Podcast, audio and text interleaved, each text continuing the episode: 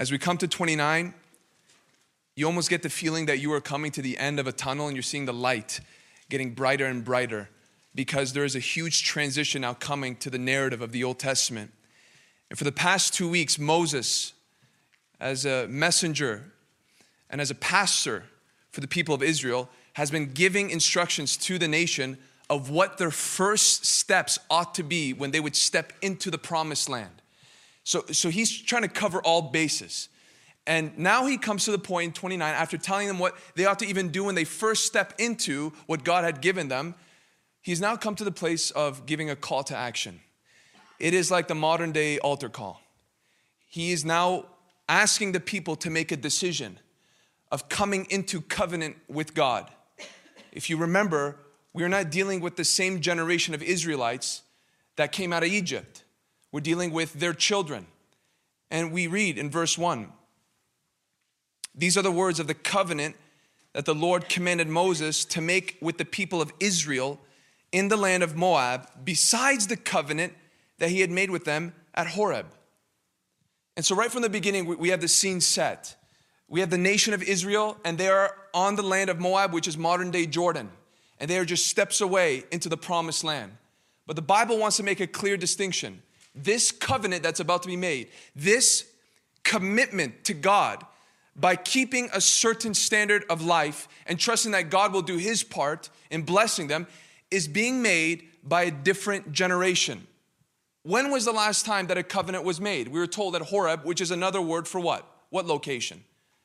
Mount Sinai, back in Exodus 19, where God had manifested his presence and they were trembling. And this generation that we read of, they were young, they were under their 20s. So they, they remember it, but God had called their parents to make a commitment to him. And they failed to keep it. And so God literally lets them dry up in the wilderness and they die off, only for this new generation to come up. And now God is calling them to make a decision. And I think this is important because we touched on this in the first chapter of Deuteronomy. What this tells us is one very simple truth that the second generation had to make their own commitment to God. This is a very simple reminder for us in here, especially if you grew up in the church, that salvation is not a family package. Just because mommy and daddy are Christians doesn't mean you're automatically getting a ticket in. Salvation is not a family package. Salvation is an individual choice and an individual experience that every single person on the face of the earth has to make for themselves at one point in their lives. It is not, again, something that's inherited, it is something that you have to make a, in your own mind to say, you know what, I, I'm gonna follow the paths of my own parents by choosing to be in covenant with God. Unfortunately, you have a lot of people who are deceived in thinking that there is this bubble that they are in because they grew up in a Christian home. Listen, it's a wonderful thing, it's a wonderful honor and privilege. But again, just like this generation, there has to come to a point in your life where you make a conscious decision to say, I'm gonna follow Jesus.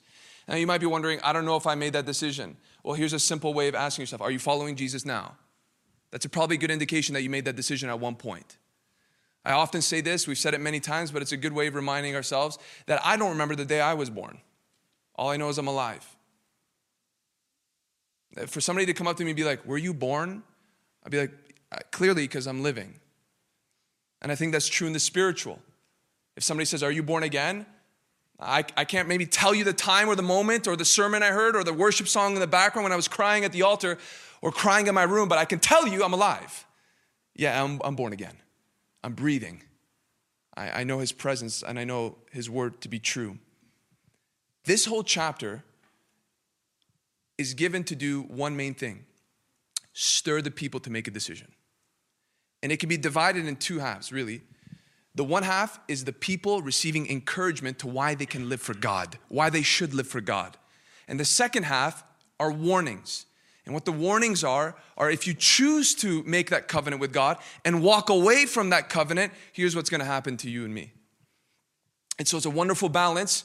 If you were able to make it last week, we talked about two mountains. What were the mountains called? Ebal and Gerizim. Ebal and Gerizim. And God wanted to make a sermon illustration by putting half the tribes on one mountain called Ebal and another one called Gerizim. Ebal would symbolize the curses and the judgments of God that would come upon the disobedient. And Gerizim would represent the blessings that would come from following the Lord. And the people would echo the blessings and the curses to one another. And those mountains are a picture of God's balance in character. He is a judge and He is a father. He is merciful, but He is also fierce in holiness. And we're seeing the same balance in this chapter too, that we're gonna see the wonderful promises of following Him and the dreadful consequences of claiming to follow Him and not following suit in inconsistent rebellion. So let's read here in verse 2 and 3. And Moses summoned all Israel and said to them, You have seen all that the Lord did before your eyes in the land of Egypt, to Pharaoh and all his servants, and to all the land, and the great trials that your eyes saw, the signs and those great wonders. Here we are. He's stirring them to remember what they saw.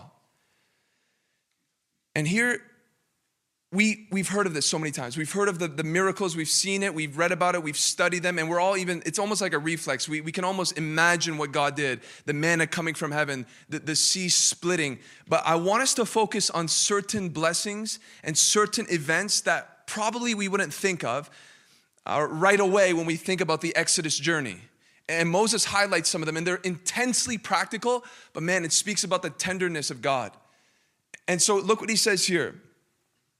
In verse 5, I have led you 40 years in the wilderness.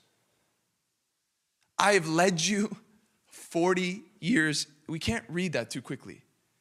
Me, the God of the universe, the creator of every single thing that you see, I have guided you, I have protected you, I have provided for you, I have navigated you throughout the wilderness. Not for 40 days, not for 40 minutes, 40 years. Day in and day out, I was leading you. Hand in hand, I was in front of you, I was behind you, I was by your side. That alone, we can just bask in the glory of it to realize the intimate nearness that God provided for the Israelites. And we might read this kind of thing, we go, yeah, but what they experience is something that we, we will never experience. You read Exodus and you read Numbers and you think, what they had was an advantage way beyond ours in our day in the 21st century. This has nothing to do with us. This is something that's uniquely given to them. But I challenge you, this is why it's important to understand our Bibles. I, I challenge you to understand how God led them. And as you and I understand how God led them, perhaps it's not so foreign and far fetched to us and how we can experience things by Him leading us. So here's an important place to go in the book of Isaiah. Turn your Bibles to the book of Isaiah and go to chapter 63. Isaiah 63, you know what Isaiah is doing here? He's doing what we should do often. He's reminiscing about what God has done in the past. He's way beyond this moment here. He's way beyond the Exodus journey. And Isaiah is choosing to record by the Holy Spirit the Exodus journey in order to not only encourage his own heart about God's faithfulness, but encourage those that are experiencing exile in his day. So he chooses to think back. But look how the Holy Spirit highlights through Isaiah how God led them in the journey that we've been reading about for the past few months and years. Go down to verse 11 and see. Then he remembered the days of old of Moses and his people. That's what we're talking about. Where is he who brought them up out of the sea with the shepherds of his flock? Where is he who put them in the midst of them? His what? Holy Spirit. Isaiah says, the Holy Spirit was put in the midst of them, and He was the very source that led them through the Red Sea. And it doesn't stop there. Look at verse 14 of Isaiah 63 like livestock that go down into the valley, the Spirit of the Lord gave them rest, so you led your people to make for yourself a glorious name. So, according to Isaiah, the one who led them through the Red Sea, the one who had them crisscross through the desert land, the one who shielded them from the enemy, the one who gave them rest, listen, ultimately in the promised land, That's what it says here, right? You led your livestock, what? To be what? At rest, to give them rest. The person behind all of that work is who? The Holy Spirit. Who's been promised to us by Christ to come. And the Bible describes you and I as exiles and sojourners, and we've been given the person of the Holy Spirit. The same Holy Spirit that led them through the wilderness is the same one that's gonna lead you and me through this life. The same one. The same one who did all those wonderful blessings, the wonderful promises, the wonderful manifestations are available to you and me. Now, it might not look like a pillar of fire, it might not look like glory filling a tent, but there's something even more wonderful. He lives inside of you and me. I always wondered that. I got to be honest with you in this Bible study tonight. I've always wondered why is it that we tend to navigate towards the Old Testament and say they were so much better off than you and me. I would have believed if I saw a pillar of fire, I would have believed if I saw this smoke leading them, I would have been better off. My faith would be stronger. And yet, it's the Old Testament prophets that were studying and longing to wonder of the glories that you and I should be experiencing. So, why aren't many people experiencing it? That's a good question.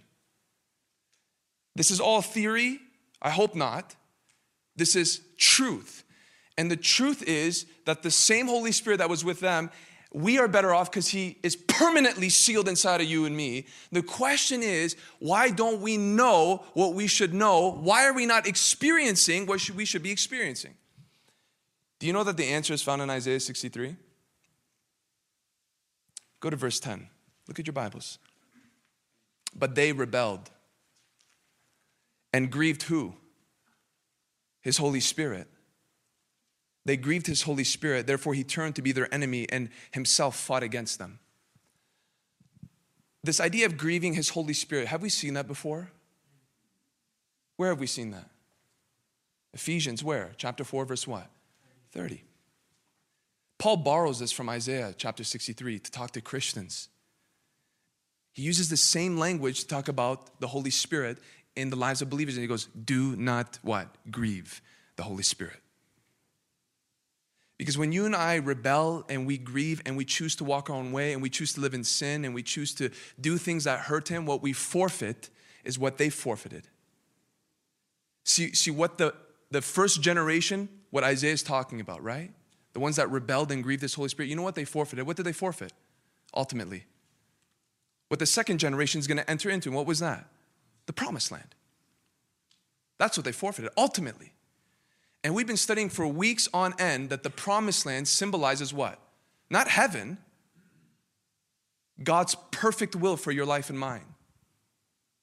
God's design for you to experience something of His goodwill for you and me in the spiritual sense. And the reason why so many are not experiencing God's perfect will for their lives, the reason why they're not seeing these doors open and these doors close, testimonies of how God is moving you where He wants to move you and using you the way He wants to use you is because of one thing they grieve the Holy Spirit. It's the same thing. No, no wonder why Paul borrows that because there's truth in here for us today. He wants to lead you, He wants to whisper in your ear. He wants to blow your mind of how He can do things in and through you. But I'm telling you guys, I'm, I'm, telling you, the reason why so many is not that the Holy Spirit leaves you. Gosh, can you imagine such a salvation? One day He seals you, the next day He removes the seal and He leaves, and then He comes back. What a terror! We can't sing blessed assurance if that's the case, but I'll tell you what the Holy Spirit does with a lot of people is that they grieve Him. Christians grieve Him so much, He just stays quiet. Do you know when you hurt somebody in your life you say something about them, you speak against them. Even a family member, they don't cease to be your brother, they don't cease to be your sister, they don't cease to be your cousin. What happens? They just get quiet in your life. Nobody in their sanity would expose themselves to a person who keeps hurting them, would they? And there's something about the person of the Holy Spirit, according to Jesus' own words. We believe God is one, but we believe there's three persons.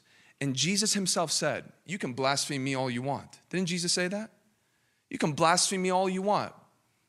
But for the person who blasphemes the Holy Spirit, there's no forgiveness.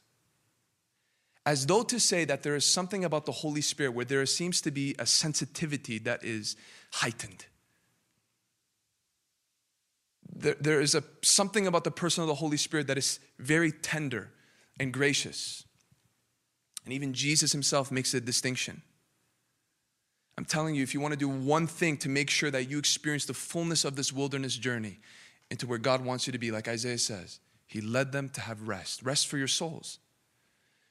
Man, you'd be amazed to know how many Christians are wandering around. They, they can't sit still. They seem to be here and there. They're unsettled in their souls. Why? Because they don't feel a purpose in their lives. They're trying to find purpose in a person. They're trying to find purpose. In, they're trying to find this sense of rest and the peace that comes with knowing you're in the perfect will of God. But they can't find it, and for one reason, because they don't understand relationship with the Holy Spirit. And on that note, Here's another misconception that the Holy Spirit is like a power, like he's like electricity, he's a force, he's the wind, he's fire. Those are things that describe the Holy Spirit, but what do we believe about the Holy Spirit? That he's what? A person. He's a person. He's not this floating thing that's around. When we ask for the Holy Spirit to come, we're asking for something to just be sprinkled on the sanctuary. We're talking about a person. And if there's any verse in the Old Testament that proves that he's a person, it's the ones that we just read. Because there are people out there that you will meet that do not believe what we believe, and that is what? God is what? Triune. He is three, but he is one. Now you might be wondering, can you please explain that? It's gonna be very difficult to do so. But all I know about the Trinity, I don't have the ability to explain it to the fullest uh, ability, but I know one thing it is expressed in the Bible. It's there, I can't deny that. Can you grieve a power? Do not grieve the Holy Spirit. Can you grieve power? Can you hurt an impersonal force? Or, or is grieving denoting the fact that there's emotion involved? There is. And what we believe too is that God is triune, not just in the New Testament, right? I'm telling you, you might bump into people be like, yeah, you believe in the Trinity? That's because it's in the New Testament. You can't find anything about the Trinity in the Old Testament. All you see is God, God, God. You won't see anything about the Son. You won't see anything about the Holy Spirit. We'd be like, well, who's the Holy Spirit? They'll say, oh, it's a power. He's power. He's God's manifestation of power. Let's debunk that tonight. Because there's another place in the Bible that describes the wilderness journey, and it's not in Isaiah 63. I would encourage you to turn to Psalm 78. Go to Psalm 78. And go to verse 40 once you go to that pretty lengthy psalm. And see how the psalmist describes the wilderness journey. And it's very similar to what we just read in Isaiah. Isaiah 78 40. I would encourage you, if you take notes, write these references down because you will see how the Bible testifies of the triune God. Psalm 78 40. How often they rebelled against him in the wilderness and grieved him in the desert. Didn't we just read that? Didn't we just read that in Isaiah 63? Now, the psalmist is repeating the fact in his own way how often they rebelled against him in the wilderness and grieved him in the desert. Isaiah has said that loud and clear. Now, scroll down to Psalm 78, verse 52. Then he led out his people like sheep and guided them in the wilderness like a flock. Didn't we see that? Then the psalmist say the same thing that Isaiah did, those two very same truths. They rebelled, they grieved him, he led them like a flock. All of those things are echoed almost word for word.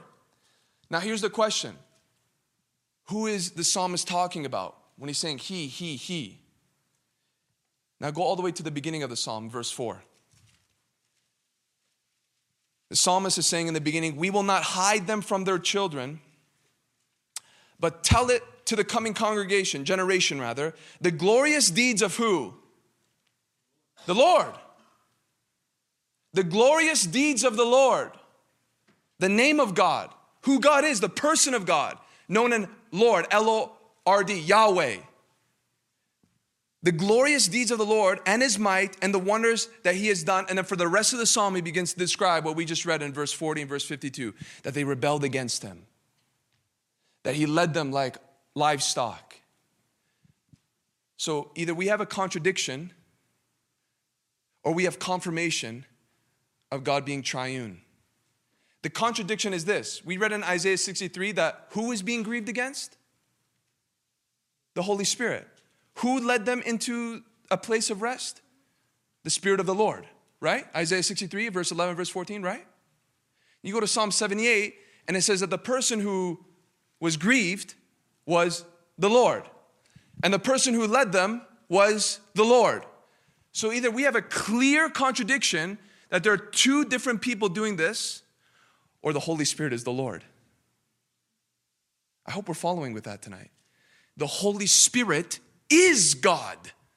He's not a force, He's not a power, He's not just a manifestation of His ability. He is God. That's why there's, no, there's a flow that He can confidently, by the Spirit, say, He led and He was grieved and He was doing this. And Isaiah to say, It was the Holy Spirit, it was the Holy Spirit, it was the Holy Spirit, because the Holy Spirit is God. Praise God how the Bible, if you just carefully see it and read it, you can make these wonderful connections and realize that what we believe to be true is in fact true. Let's go back to Deuteronomy 29. Look at verse 5. I have led you for what? 40 years in the wilderness. Now look, look at this. Your clothes have not worn out on you, and your sandals have not worn off your feet. For how long? 40 years. Now, I'm sure on average, a person gets a new pair of shoes every year. For some of us in here, it's more than a year. You get more shoes in, in a year's time than another person. God says for 40 years, you didn't have to go and buy a new pair of shoes. For 40 years, you didn't have to go and get a new outfit.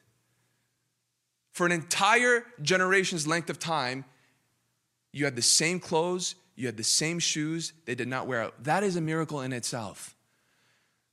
They're walking through the wilderness, they're on their feet, they're laying in dust. Surely something's gonna happen to their clothes. And God says no, because what God is reminding them of is his preserving power.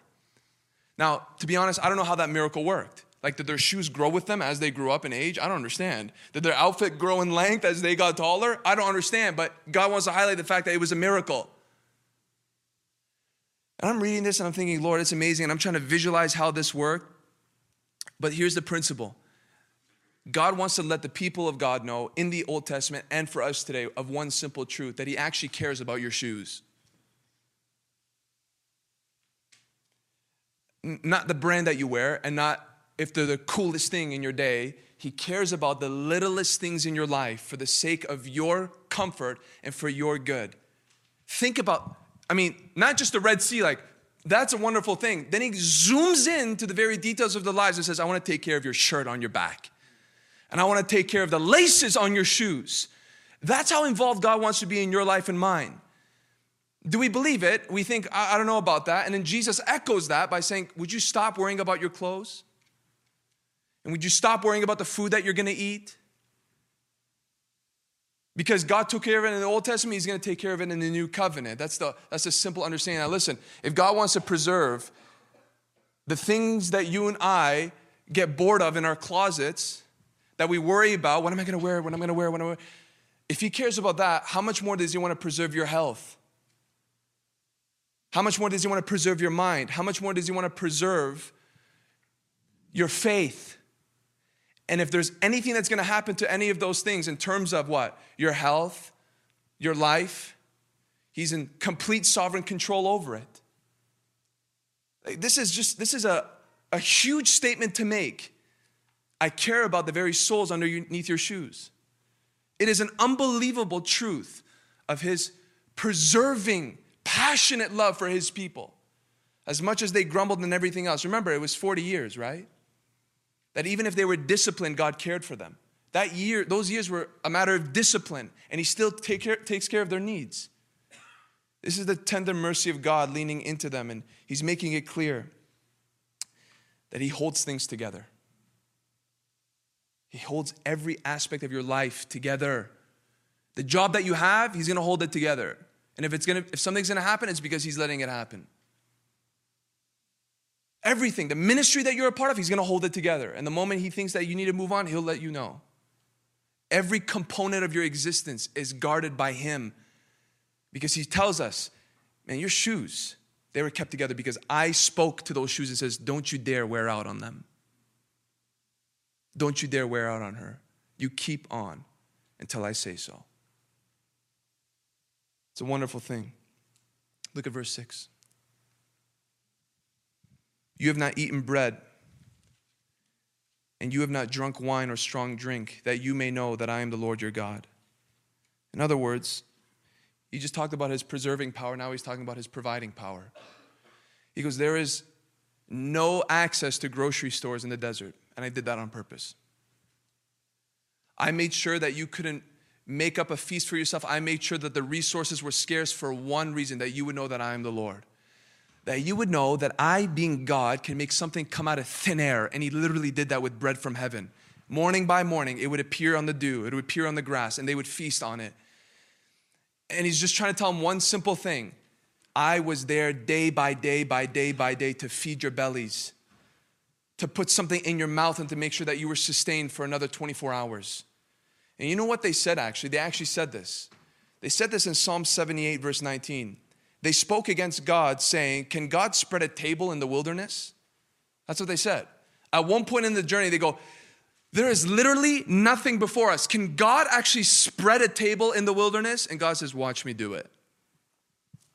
And he did it. To prove one thing that he is the Lord. Now look at verse 7. And when you came to this place, we've read this so many times Sihon, the king of Heshbon, and Og, the king of Bashan, came out against us to battle, but we defeated them. So he talked about his preserving power, he talked about his providing power, and now he's talking about what? His protecting power. He goes, You have faced enemy after enemy after enemy, and I was the one who stepped in. You were infant in, as a nation, you were unskilled as an army, you had no weapons at your disposal, but I'm the one who literally stepped in and made miracles happen. Now, here's the thing we look at that and we go, We, we don't have to deal with Bashans and Ogs. That's true, we got something more fierce. You got the devil himself and your own flesh that you can't detach from day by day, but wants to throw you into disobedience minute by minute. I think the flesh is more of a problem than Og down the street. And what is God saying to them means for us that listen, I am there to literally help you overcome every single foe that you face in life, whether it's Satan or whether it's your own flesh. I'm the one. I'm the one that brings victory into your life. I'm the one that provides power for you to be able to look at these things and say, because of him on my side, I can override whatever tries to swipe me off my feet. So you see what Moses is doing to his people, right? Here they all standing and they are about to make a call to action to say yes or no to God. And he's saying, Do you realize that he has preserved you? Every thread. Do you realize that he has provided for you every day? Do you realize that apart from him, you would have been swallowed up like a cracker in a moment by the enemies that wanted to snuff you out? And they are surely being excited and overwhelmed by all of this. And you're thinking, why is he doing this? Look at verse 9. Therefore, keep the words of this covenant and do them for one reason, that you may prosper in all that you do. Preserving power providing power, protecting power of the past. Why is he telling them of the past? So that they can experience the same things in the future. Moses is telling him this because they're about to enter a new season. He goes, Don't you want this in your life? Don't you want to experience what God gave your parents and even you in the years behind? Don't you want that for the days ahead? Surely you want that. Who would say no to such a thing? Who would hear that? Who would hear, God can preserve every element of my existence? God can provide every single need that I have, and God is willing to push back every force that blasts from hell. I'm not interested. I think I can come up with something better than all of that. Thank you so much, Moses. I'll come back for the next year's conference. Do you think anybody thought that? Surely they were as excited as you and I should be that God was willing to give them a lifelong guarantee of such privileges every single day of their life. And surely they're going to say yes to this, and we see that they do make a covenant with God. But why would somebody say no? Stay in ministry long enough, and you'll realize that people say no to Jesus Christ. Stay in ministry long enough, and you'll realize that in a setting like this, there are some that are bored out of their minds and they could care less of what you're saying. Stay in ministry long enough. Stay in ministry long enough, and you can preach the most gracious truth about who Jesus Christ is, and people will walk out as though you said absolutely nothing. Stay in ministry long enough. Stay as a Christian long enough. Preach to your coworkers long enough. Sit down with your family members long enough. And you will realize a baffling thing that there are some people that can hear wonderful truths and go, I'm not interested. Do you know why? Because of verse 9. Look again. Therefore, keep the words of this covenant and do them. That's why.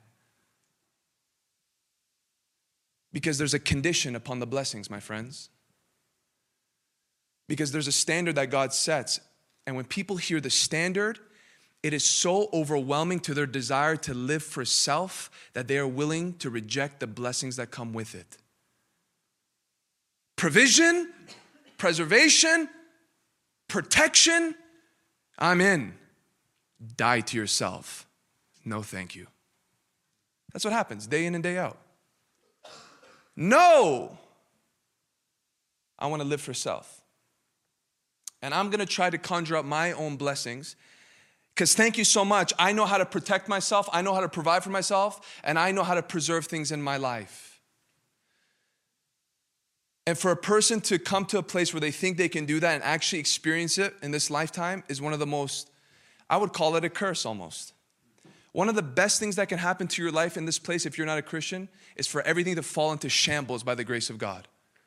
So that you would realize that you are not God of your own life and that you do need someone outside of yourself to help you navigate yourself from here until eternity. And these people thought to themselves, surely this is exciting.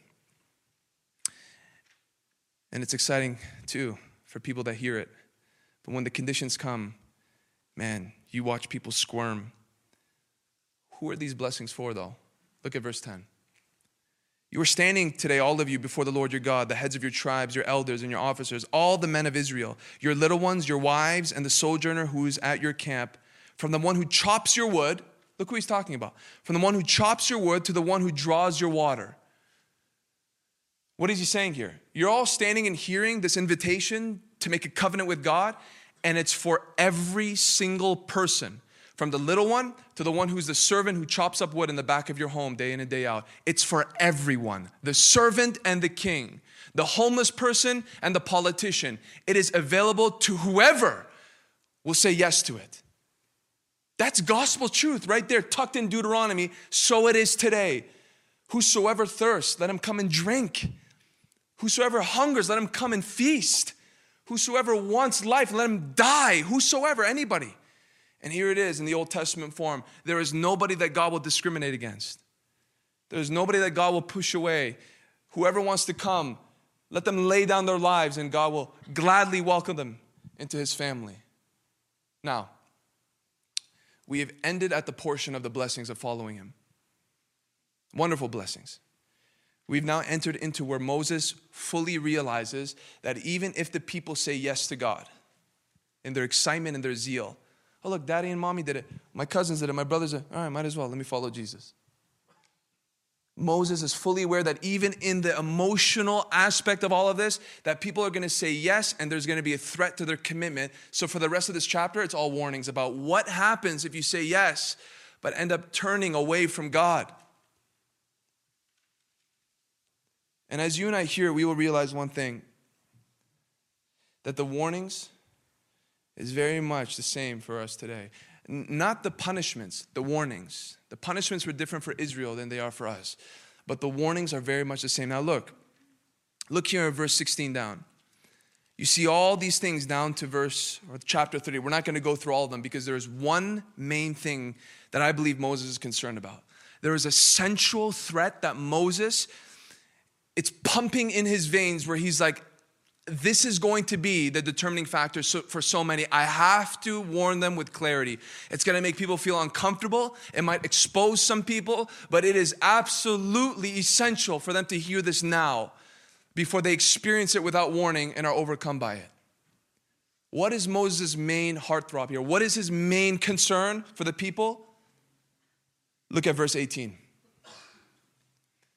Beware lest there be among you a root bearing poisonous and bitter fruit. The New King James says, that there may not be among you a root bearing bitterness or wormwood. Beware. You know what that means? Like, be very careful. I'm warning you, people of Israel, that among you there would be a root. And that root will produce bitterness. And that root will produce gall, it'll produce something poisonous to those that are around its environment. That's Moses' warning. Now, for Moses to use the word root means he has something very specific in mind. Okay? A root is the part of the plant that is buried in order to receive nutrients to sustain the rest of the, the plant. And we could talk about what a root does and all these wonderful things, but here's one main thing about a root it's hidden.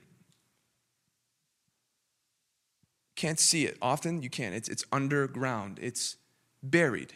You see the fruit, you see the rest of it, but the component of the plant that is the root is oftentimes naked and it's hidden from the human eye. You can't see it unless you dig it up.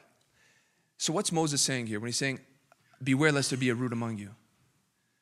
What Moses is saying is very simply this He's concerned that in the group, in the community of the Israelites, there would be an influence that would lead them in the wrong direction. And what Moses is concerned about is a person who has hidden idolatry in their hearts, a hidden love for something greater than God in the midst of the community. So, who can that root be? Well, look at the beginning of verse 18. Beware lest there be among you a man or a woman or clan or tribe whose heart is turning away today from the Lord our God to go and serve the gods of those nations. And then he goes on to talk about the root. Listen, a man, a woman, a group of people, like a clan. You know, you can have clans in churches, right? Have you seen them before? Clans in churches? No? Okay. Clans, tribes, any one of those people can become a root of bitterness. And Moses is saying, I have a concern that this root will stay long enough in the garden of God that it will begin to corrupt and contaminate all the other plants that are trying to bear right fruit. That's Moses' concern. And here's a challenge for people in the church that a root is not easily recognizable at first. When you see it, you can't identify it right away. And that speaks about the heart. Leaders can't be able to do that. You know, people assume that people in leadership can read people's minds. I know what you're thinking. I know what you're thinking. That is not, that's God. The only responsibility that leadership has, and even the people of God uh, as a whole is to be able to identify the budding, the beginning stages of the fruit that such a root will create and go, there's, some, there's something wrong here. But until then, there can be a setting just like this, brothers and sisters. And it can be very possible that there are one, two, maybe a clan of people who are, in fact, a root producing bitterness and poison fruit. Time will only tell, right? Time will only tell. Because just like a plant that produces something, so it is with a person. Stick around them long enough, let them stay in long enough, and you begin to, over time, see language, see behaviors, see social media posts where you go, this is dangerous. But here's a wonderful thing every person in here can find out right now if they have that root in their hearts. Listen, Every person, right here, right now, you, you don't need a prophetic word. You don't need God to write something in the sky. Every person in this room can determine whether or not they are that root in their church. Would you like to know? It's in verse 19. One who, this is the root, one who, what? When he hears the words of this sworn covenant, blesses himself in his heart saying, What? I shall be safe. Though I walk in the stubbornness of my heart. This is how you know if somebody has the root that produces bitterness, that produces, poison in their lives and the lives of those around them. Ready? You want to, all you have to do tonight is one thing. This is not exaggeration. This is not emotional appeal. This is just a sincere thing. All you need to do is ask yourself tonight Do I say in my heart, I shall be safe, though I walk in willful disobedience to God? I'm okay. Because God doesn't mind this behavior. I'm all right. Because surely God will not discipline those who clearly walk in contradiction to his word and the standard of holiness. Listen, if you can say that in your heart, if you are living your life and framing your convictions according to that statement, I have to tell you, like Moses told them, you are the root of evil in your community. you are the thing that will eventually produce bitterness and poison to those around. All you have to do is ask yourself if I say that in my own heart. So Moses is saying, if you hear the words of this covenant and you're in relationship with him and you go, ah, I'm fine to live in my own way or to live in this aspect of my life the way I believe I should, though God says, no, no, no, I'm fine because I'm in covenant with God. You know, many people are unfortunately taking the idea of God securing us in our salvation to such a degree where they are living as though they are not saved. That's the same warning here. To understand the wonderful mercies of God in His unconditional love and covenant, and to say, I shall be saved. To live as though I don't have a standard to live by. And God wants to give through Moses the warnings of even those who are in covenant with him who would live in such a way. But it's not just for the person. Listen, the destruction of that kind of a mindset, please hear me tonight. Please hear me tonight. The destruction for that kind of a mindset will not stay with you. It will affect those around you, guaranteed. That's what the whole warning is about.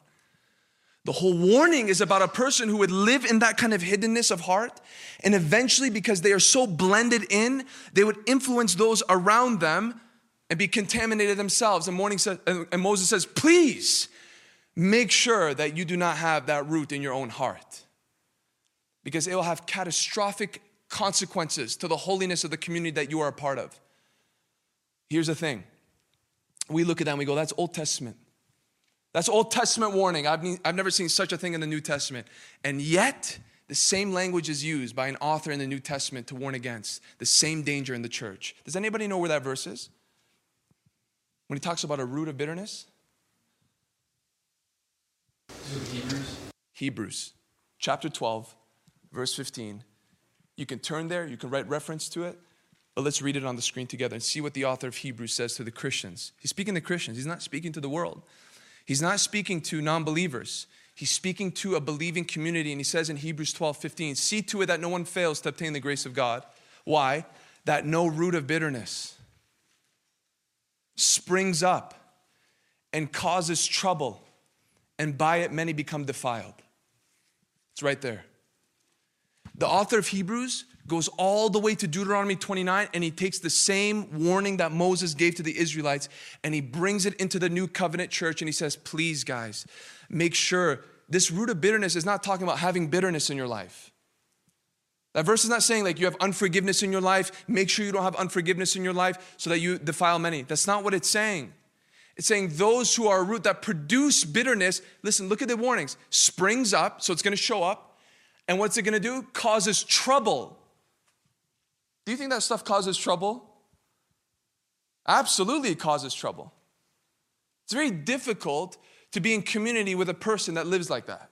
It causes so much trouble. There's compromise, there's luring, there's all these difficulties. It's very difficult, it causes trouble, and by it, some, a few, many become defiled. All you need, my friend, is the right personality. All you need is a little bit of charisma. All you need is that leadership kind of aroma that you give out, and many can become defiled because you have the root of bitterness in your heart. Scary.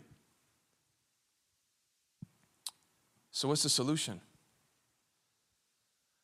I present to you tonight the option of being this or something else in your church community. You and I can be a root that produces poison, like this verse says. And this is not talking about temptation, right? I hope you're not getting the idea. A root is deeply ingrained in somebody's heart. A root is something that is deeply and firmly fixed on the bed of your will. We can either be that or we allow God to, by His Spirit, take that root and uproot it and replace it with something else. So tonight, every person in here has an option of being this right here or something else that the Bible describes. You ready? Here's our final scripture for the night Psalms 92. Psalms 92, verse 12 to 14. And see what the scripture says about what you and I can be if we choose. In a well known psalm, Psalms 92, verse 12.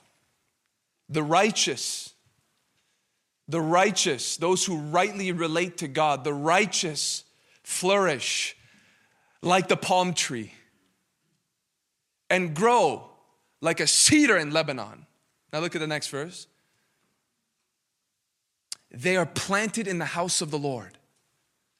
They are planted in the house of the Lord. They flourish in the courts of our God. And I love this verse in verse 14. Here's a promise they still bear fruit in old age.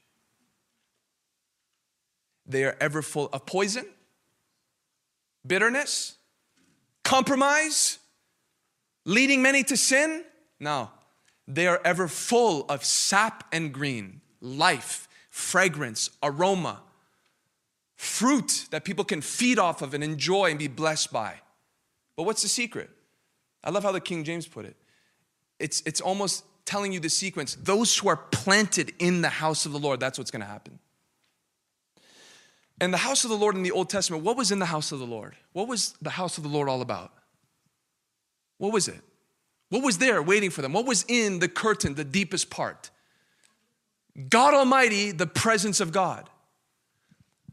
What was around in the temple? What was the people they were going there to gather? So something else means the house of the Lord means the people of God. I'm going to surround myself with God's people.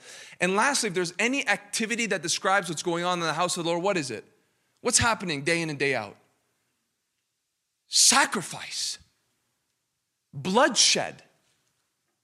Night and day, there's something burning on the altar, some kind of animals being sacrificed which is a picture not only of Jesus, but of you and I being sacrificed as our bodies laid down for God. So when he says they who are planted in the house of the Lord, it does not mean they who go to church every Sunday morning. I know people that go to church every Sunday morning and they're, again, roots of bitterness and poison. Uh, so the secret isn't come to church and hear a sermon. That's not the secret. It's what the house of the Lord represents. And they who choose to take their very hearts and planted in what? The presence of God. Knowing Him, as we just heard in the intermission. They who plant their hearts to be surrounded by who? God's people.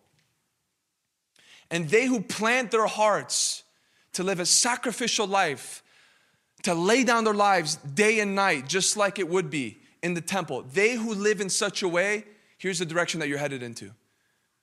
That in old age, you're still gonna bear fruit that in old age, you're gonna still produce life and you're still gonna be able to draw people to Christ because of your very presence. So, tonight at this Bible study in Deuteronomy 29, there's a call to action just like for them. Here's the call to action every person has a choice to do either one of these things. To get rid of that mentality that says, I shall be safe, though I walk in the stubbornness of my heart. That stuff will kill you, man. That stuff will kill others too. Or you recognize that in your heart, you'd be like, Lord, you know, I'm not fully committed to you, and I've taken this whole thing called the grace of God for granted. I'm gonna ask that you remove this from my heart and that you give me the grace to plant myself in the house of the Lord. Let me know your presence. Let me know how to lay down my life day in and day out. Here's the byproduct of that life comes in. Do you think that this life was for the person? See, the threat of the root of bitterness was not just for the person, it was for those around the person, right? He says that the community would not be led astray. Do you think this is just for the person, for you to have life and sap for yourself? Look at verse 15, and what does it say? to declare that the Lord is upright. He is my rock, and there is no unrighteousness in him. All of that stuff has to do with proclamation. All of that stuff has to do with witness. All of that stuff has to do with effectiveness to those who are around you. This cannot exist in the heart that says, I shall be safe, though I live in the stubbornness of my heart. It cannot exist. I encourage you strongly tonight, not just for your own sake, but for those that you do life with, man, you have the option of contaminating them or blessing them. You have the option of stirring them towards Christ or stirring them away from Christ. You have the option. God gave it through Moses to Israel. God gives it through people today in the new covenant. Choose the other. Please choose the other. One final verse, and we're closing. Look at the last verse of the chapter of Deuteronomy 29. Deuteronomy 29, verse 29. We've heard this verse before, right? The secret things belong to the Lord our God, but the things that are revealed belong to us and to our children forever, that we may do all the words of this law. What this verse is saying, it seems unrelated. We're like, why is Moses ending this section of his message with this? We'll get to that in a reason uh, for a moment, but what this is talking about is a very comforting truth. Listen, as you and I read our Bibles and as you and I grow, there's going to be some things about God, about life, about even theology that we're not going to understand. We're not going to understand. There are some things, I know it hurts our pride, but there are some things that are secrets and God alone knows them. And unfortunately, there's so many there's so many people that are living their entire Christian existence to try to figure out the things that only God says, I will know, you will never know right? There are people who have dedicated years and years of years of trying to understand something that God says, listen, there's a distinction between me and you. I'm God, you're not. There's some things I understand that you will never understand. That's what that verse is saying. The secret things belong to the Lord our God, but the things that are revealed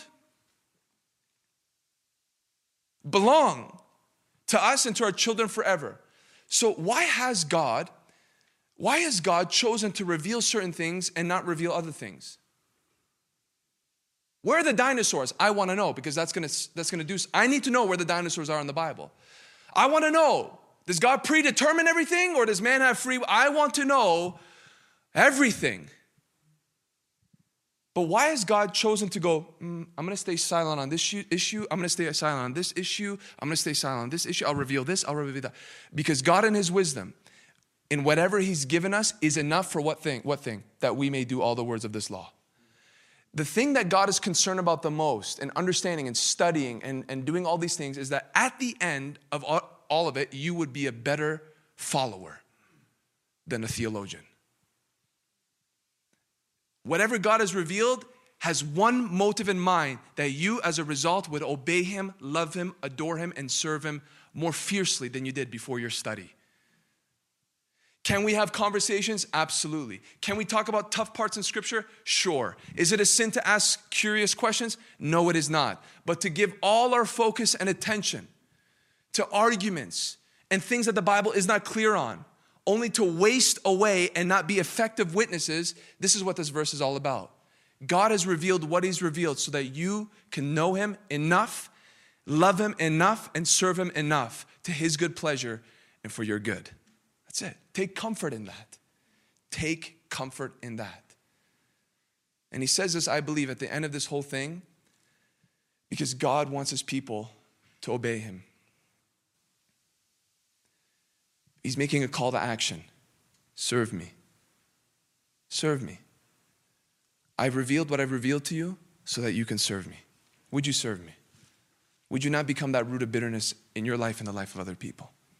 That's the invitation that you and I have. Call to action tonight. In this Bible study, I know it sounded like a sermon, but just in this place, ask God to remove that if it is in your heart. Don't let it stay there long. Be honest before God. If you feel like there is a false sense of safety in your sin, it is deception. Ask God to point it out and to uproot it only to replace it with a heart that says, I'm going to plant myself in the presence of God. I'm going to plant myself with the people of God. I'm going to plant myself in a sacrificial lifestyle. And from there, you'll be 80 years old and you'll be just as fervent and effective as you were when you were 25. That's a promise. Let's bow our heads.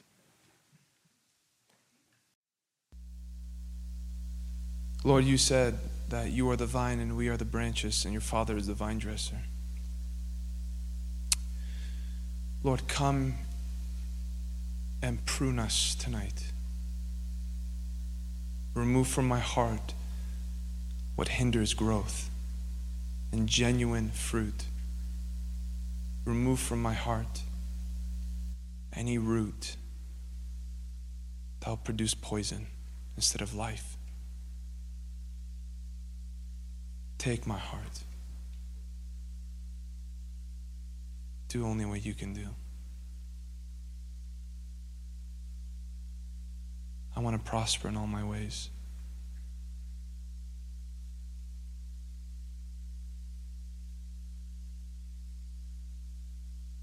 Holy Spirit,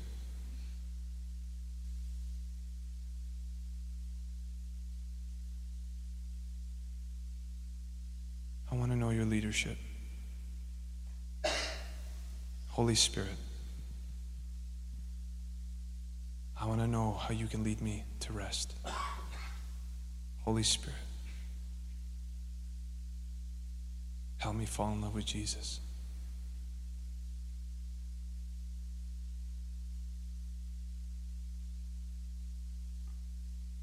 God, I need you.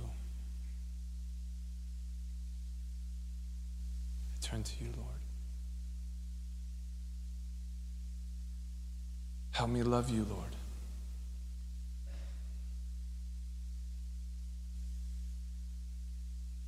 Help me love your commandments, Lord.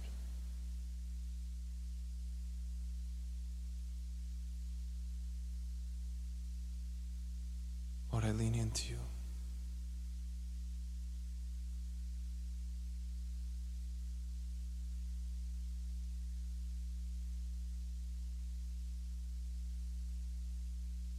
Fill me.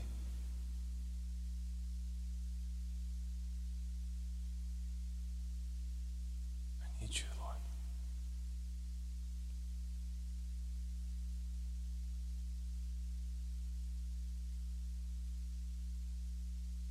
I need you, Lord.